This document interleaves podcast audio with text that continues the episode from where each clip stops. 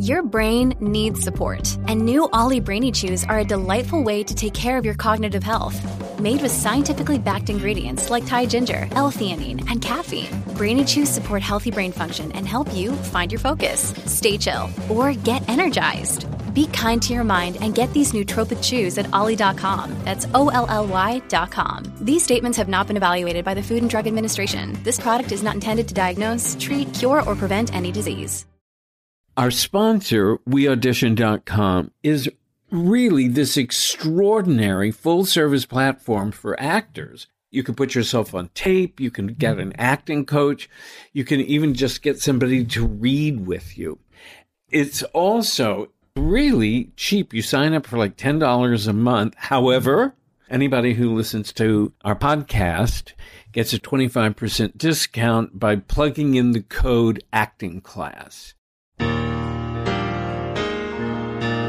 Welcome to I Don't Need an Acting Class with Milton Justice.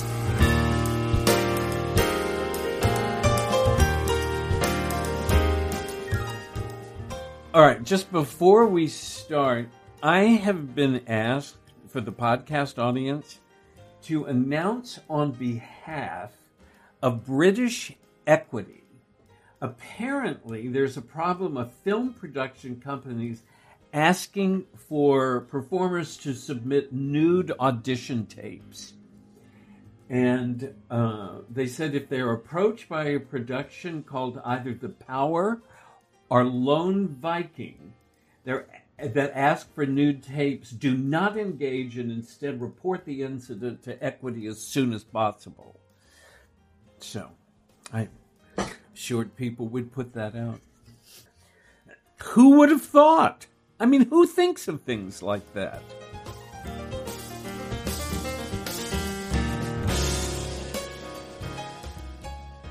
The difficulty of acting. And it's interesting, in the book, I Don't Need an Acting Class, which comes out in November, I mention the idea. Well, first of all, Strasberg had said, the actor is both the pianist and the piano. And by that, he means you are the instrument, but you also have to be able to play the instrument. And I add to it in the book because I realize you're not just the instrument and you have to play the instrument. You also are the composer and you're the conductor. It's like so much goes into acting that it's like you have to know pacing and you have to know rhythm and you have to know, Greg was doing, oddly enough and weirdly enough, he was doing a monologue from a play that I directed him in, 3 years ago for an audition. And, of course, revisiting 3 years later was interesting. But aside from that, it was a monologue from the play, and he'd done the play. And so it's different. It's different because the monologue has to end. And so it's just a weird thing that you have to feel like when you hear a monologue that there's a last line of the monologue. Like in film. There's a last line of the scene. I mean, you have to play it. You have to move towards the last line of the scene because it's leading to another scene. Now, is it real? Is it believable? Is it like out of character? Probably not. I mean, we don't normally talk that way. We don't normally end an evening with the last line. We say goodbye. It moves out of the concept of what is real life. And so that's really another issue that absolutely builds, that is absolutely difficult about acting, because there is a difference between what is real. There is a difference between what is real life and what is theater. We have exercises called smartening up activities. And basically what you do is you take a kind of banal activity, like writing a letter, but you have to make it interesting. because somebody writing a letter on stage, you want to kill yourself. It's like, oh, good, I believe them. They're writing a letter. But when you're writing a letter, or reading is the worst. Stella used to have a rule, never come into a room reading. It's just like the idea of reading is so difficult to make interesting. And it's difficult to make interesting without mugging. It's like you can sort of see, you know, that kind of mugging thing of, oh, yeah, you know, and you do all of these performance things. So there are these exercises where you take an activity that is not interesting and you find variations on it so that you can make it interesting. I always think, what would Meryl do? The idea of her reading a book, it would be just absolutely fascinating, I'm sure. But it's part of acting. It's part of theater. And it adds to the difficulty of it. What we're talking about are those elements that are added on top of the character, that are added on top of making the play believable, believing the moment you're in, living off the given circumstances. All of these things that are so important in trying to build my relationship to the world around me has this added element, which is it has to be interesting. And somehow or another, like so much of acting, it becomes difficult.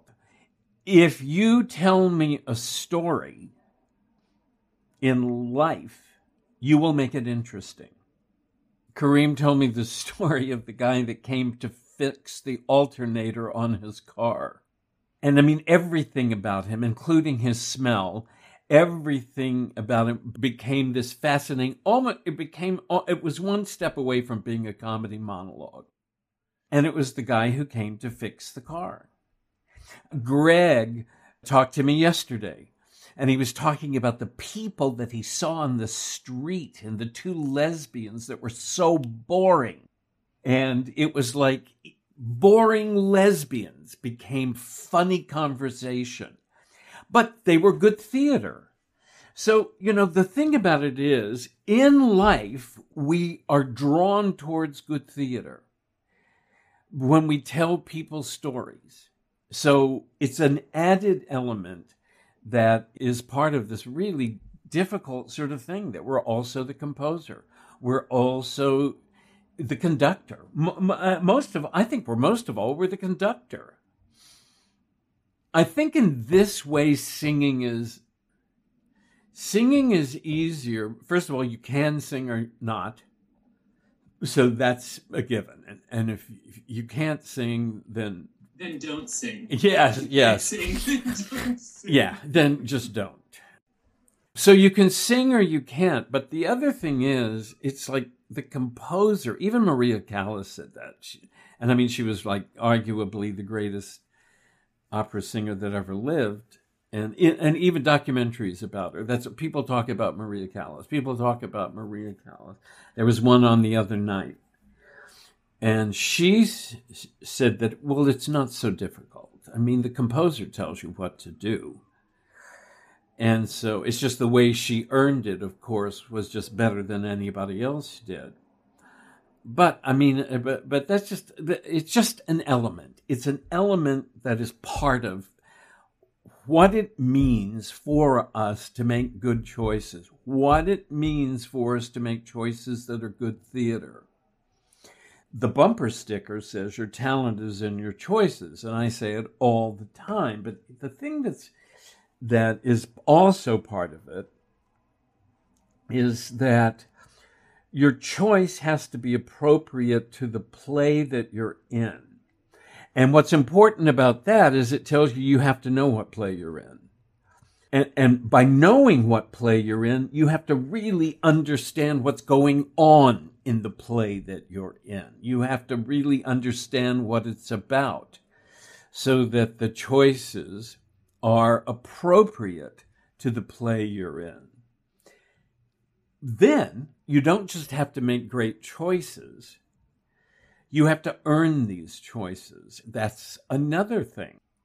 You know, Kareem fell into that when he was doing I Hate Going to Church, because it was a great choice that there was a kid there in a tank top. But when he talked about it, he hadn't earned it. So it's not just the choice. You have to earn the choice. And that's one of the biggest, that all kind of pulls in together. I think it pulls in together when you're spending a lot of time writing down, when you're spending a lot of time thinking about it, as you think it's a good choice, but because you don't earn it, you don't talk it out so that you experience it. So because you don't earn it, it kind of lays flat. And then the last part of it, I think, is that it also has to be good theater. And there are a lot of ways to exercise that muscle.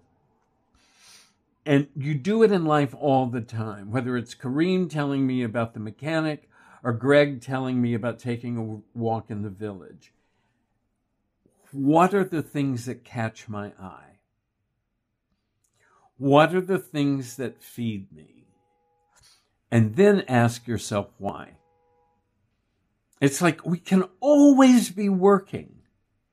We can always be working. You know, why did that catch my eye? And he even told me why. Because they were obsessing over something absolutely unimportant. But eventually you begin to figure out, what is that? So what is that? If I were looking at that in a play, what is that? It's a character trait. It's something that you notice. That's why I'll never get Greg to move from the village. He just, it's like, you know, he goes out for a walk in the village and he comes back with a story. But that's the reason we get out among people, so we can steal from them and we can watch them.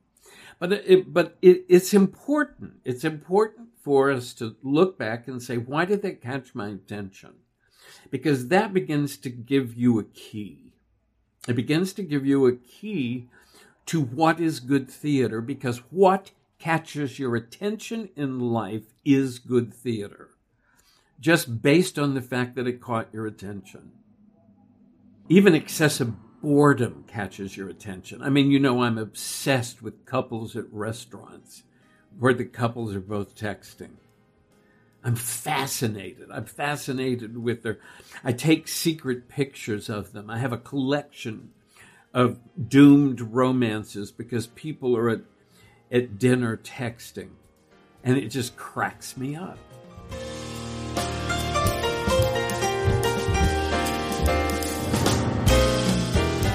I Don't Need an Acting Class is created and hosted by Milton Justice. Senior producer is me, Walker Vreeland, and director of online media is Evan Sollers. Music provided by Jeffrey Keiser Trio, May This Be Love, from their album On My Way to You. If you have a question for Milton, please feel free to send your email to questionsformilton@gmail.com. That's questionsformilton@gmail.com. Thank you so much for listening. And we will see you back here next week.